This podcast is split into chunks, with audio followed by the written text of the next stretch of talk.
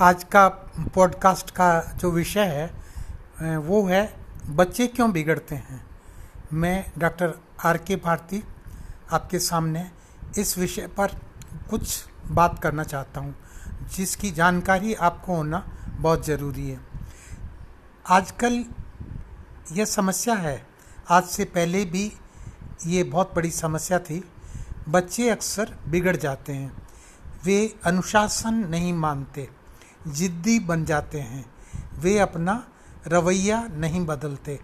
समाज के प्रदूषित वातावरण में, जहाँ पर internet, mobile, laptop, TV channels, iPad तथा अन्य सेवाओं का धड़ल्ले से बच्चे प्रयोग करते हैं।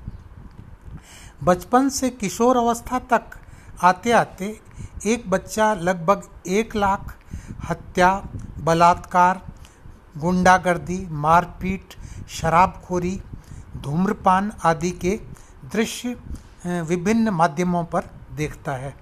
यही कारण है कि उसे ये सब सामान्य सी बातें लगने लगती हैं। और वह ये मानता है कि इसमें कुछ भी बुराई नहीं है और ये ज़िंदगी का एक हिस्सा है। भौतिकतावादी इस युग में वह अपने से बड़े लोगों को परिवार में, समाज में अनेक ऐसी गतिविधियाँ करते देखता है जो असामाजिक होती हैं। देखता है लोग कैसे कैसे झूठ बोलते हैं, पिताजी शराब पीकर माँ से भाई बहनों से कैसे गाली गलौज करते हैं, मारपीट करते हैं। समाज में हिंसा का बोलबाला है, उसे ये सिखाया जाता है कि जिसकी लाठी उसकी भैंस।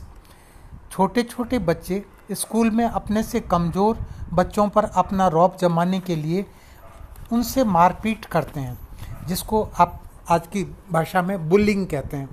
स्कूलों में शिक्षक बच्चों से मारपीट करते हैं, अपने से बड़े व्यक्तियों का आदर न करने की प्रवृत्ति बच्चों के घर से ही देखने में मिलती है, जहाँ बूढ़े दादा, दादी, नाना, नानी, माँ या पिताजी का निरादर होता है।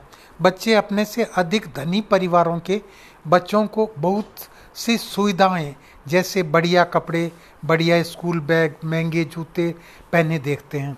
ऐसे बच्चों बच्चे बड़ी बड़ी गाड़ियों में स्कूल आते हैं, जो धनिकों के बच्चे होते हैं, उनके एक इशारे पर माँ बाप उनको वो सब दिला देते हैं। जो किसी निम्न श्रेणी के परिवार के बच्चे के लिए संभव नहीं होता।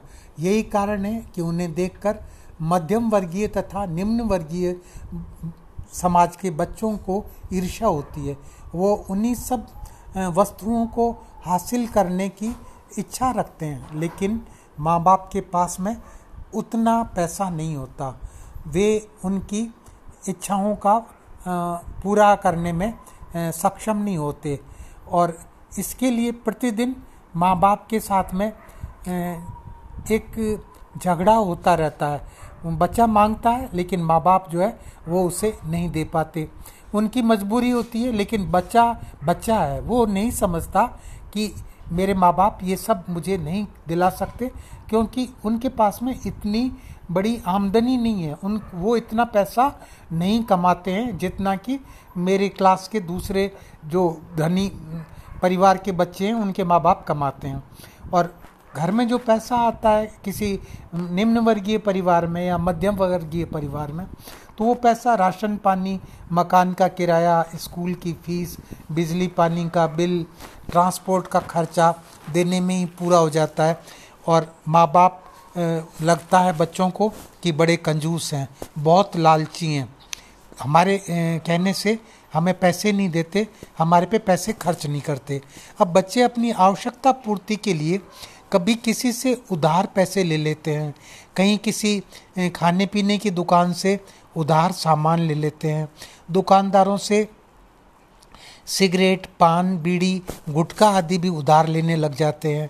कैंटीन से समोसा, कचौड़ी कोल्ड ड्रिंक्स उधार लेते हैं और जब तकाजे शुरू हो जाते हैं तो पहले बहाने बनाते हैं। बाद में घर से पैसे चुराने की जुगत लगाते हैं। पकड़े जाने पर पिटते हैं, अपमानित होते हैं। घर पर होने वाली चोरियों से परेशान हो जाते हैं माँ बाप रोज रोज की मारपीट, लड़ाई, झगड़ा गाली गलौज घर में एक सामान्य सी बात बन जाती है। ऐसे परिवारों के बिगड़े हुए बच्चे एक समस्या बन जाते हैं। जब मारपीट ज़्यादा होती है बच्चों के साथ में तो कई बार बच्चे घर छोड़ कर के भाग जाते हैं। और वो किसी रेलगाड़ी में बैठ जाते हैं या किसी बस में बैठ जाते हैं या निरर्थक कहीं भटकने लग जाते हैं। वे गली में अन्य बच्चों के साथ में ऐसे बच्चे गाली गलौज करते हैं, मारपीट करते हैं। कभी पिटते हैं, कभी पीटते हैं। कभी कभी पैसे कमाने के लिए ये बच्चे ड्रग्स के कैरियर भी बन जाते हैं, शराब की सप्लाई करने लग जाते हैं। और जब कभी ये पुलिस के हत्थे चढ़ जाते हैं तो हवालात, अदालत व रिफॉर्मेटरी में भी उन्हें चक्कर लगाने पड़ते हैं। कभी कभी कोई अपराधी इन बच्चों का प्रयोग, चोरियाँ करवाने, उठाईगिरी करवाने, जेब कतरा बनाने, चैन या मोबाइल झपटमारी का गुर सिखाकर उनसे ये चैन और मोबाइल झपटवाता है और स्वयं पुलिस से बचता रहता है। और अगर ये बच्चा पकड़ा जाता है तो पुलिस उसकी अच्छी तरह से डंडों से पिटाई करती है और बच्चा पिटता है, अगली बार जब वो बाहर निकल कर के आता है, तब उसे पता लग जाता है कि, देखिए, ये जो मैं काम कर रहा हूँ, इसमें ये भी इसका एक हिस्सा है कि कभी कभी पुलिस के हथे चढ़ेंगे और वहाँ पे पिटे भी जाएँगे। सेक्स की जिज्ञासा पूरी करने के लिए बच्चे अश्लील सामग्री देखते हैं। इंटरनेट पर इस कारण वो समय से पहले सेक्सुअली एक्टिव हो जाते हैं। तथा सेक्स की इच्छा उनमें तीव्र हो जाती है। अवैध हथियारों की तस्करी करने में भी अपराधी गिरोह बच्चों का प्रयोग करते हैं। बच्चों को भांति भांति के प्रलोभन, धमकियाँ तथा मारपीट करके मनोवांछित कार्य करने के लिए वो तैयार कर लेते हैं। चाहे बच्चों से भीख मंगवानी हो, चाहे उनको घरेलू नौकर बनाकर बेचना हो, अथवा किसी गरेज में या कारखाने में बाल मजदूर बनाना हो, ऐसे व्यक्ति उन बच्चों को इसी तरह से प्रयोग करते हैं। कई बार बच्चों से लड़कियों से वैश्यावृत्ति करवाई जाती है। उनके मेहनत के पैसों को अपराधी नौकर सप्लाई करने वाली कंपनियाँ या उनके मालिक, गैंग लीडर हासिल कर लेते हैं। बच्चे अपराध के गहरे दलदल में धंस जाते हैं। ऐसे अपराधी गिरोह बच्चों को बिगड़ने, बिगाड़ने के लिए उनको सिनेमा, ड्रग्स, शराब मीट, मुर्गा आदि का चस्का लगा देते हैं। जो बच्चे घरों में अक्सर पिटते हैं, वो भी घर से भाग जाते हैं। अंततः वो किसी अपराधी गिरोह के हथे चढ़ जाते हैं, जहाँ उनसे मर्डर तक करवाए जाते हैं। रेलवे स्टेशनों पर हज़ारों बच्चे ट्रेनों से नित उतरते रहते हैं, जिन्हें गिरोह के लोग स्टेशन पर ही लपक लेते हैं। वहीं से बहला फुसला कर काबू कर लेते हैं। आपने देखा होगा, अक्सर छोटी छोटी लड़कियों को चॉकलेट अथवा मिठाई, बिस्किट का लालच देकर बूढ़े बूढ़े लोग उनके साथ में बलात्कार करते हैं, पकड़े भी जाते हैं। इसमें बच्चियों का दोष नहीं है। दोष है आपराधिक मानसिकता का। हमारे देश की न्याय व्यवस्था बहुत धीमी गति से चलती है। एक अपराधी को बचाने वाले हज़ारों होते हैं। सजा देने वाले को आ, सजा देने में उसे बीसियों साल लग जाते हैं। मृत्युदंड पाए हुए अधिकांश अपराधी मृत्युदंड से बच जाते हैं। घृणित से घृणित अपराध करने वाला अपराधी भी मृत्युदंड नहीं पाता। अंततः कोशिश कीजिए कि बच्चे आज्ञाकारी बने, बड़ों का आदर करना सीखें, बच्चों की जिद के आगे मत झुकिए, उन्हें पैसे की कीमत बताइए, उन्हें पैसे बचाना सिखाइए, उन्हें गुड टच व बैड टच का फ़र्क बताएँ। उन्हें सिखाएँ कि दूसरे की देखा देखी ना करें। वे अपने परिवार की आर्थिक स्थिति को समझें। माँ बाप स्वयं उनके सामने आदर्श उपस्थित करें। उन्हें बताएँ, जब वे पढ़ लिखे लेंगे तो उनके आगे सुनहरा भविष्य होगा। उन्हें सिखाएँ आज अपना हो न हो, पर कल हमारा होगा। बच्चों पर उनकी संगति का बहुत असर पड़ता है। आप ये देखें कि उनके दोस्त कैसे हैं वो किन बच्चों के साथ में उठते बैठते हैं, वे बच्चे किस सामाजिक परिवेश से आते हैं, उनके माँ बापों की रेपुटेशन क्या है?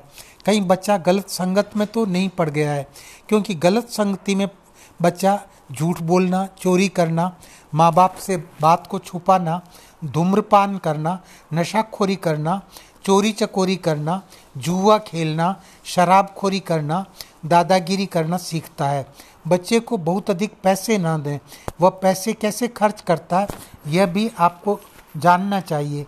कभी कभी उसके स्कूल बैग कम कमरे की तलाशी लें। मोबाइल कंप्यूटर को भी चेक कर देखें कि वो क्या देखता है। फेसबुक पर उसने कैसे व्यक्तियों से अपना आ, अपनी मित्रता कर रखी है। बच्चों के साथ मित्रवत व्यवहार करें। सदा डांट डपट करना ठीक नहीं है, उनके अच्छे कार्य की प्रशंसा करें, उनके साथ सदा बातचीत करते रहें कम्युनिकेशन कभी बंद ना करें। ये जानने का प्रयास करते रहें कि उनका दिन कैसे गुजरा, उनको क्या परेशानी है, कौन उनका मित्र है, कौन उनका दुरुपयोग कर रहा है।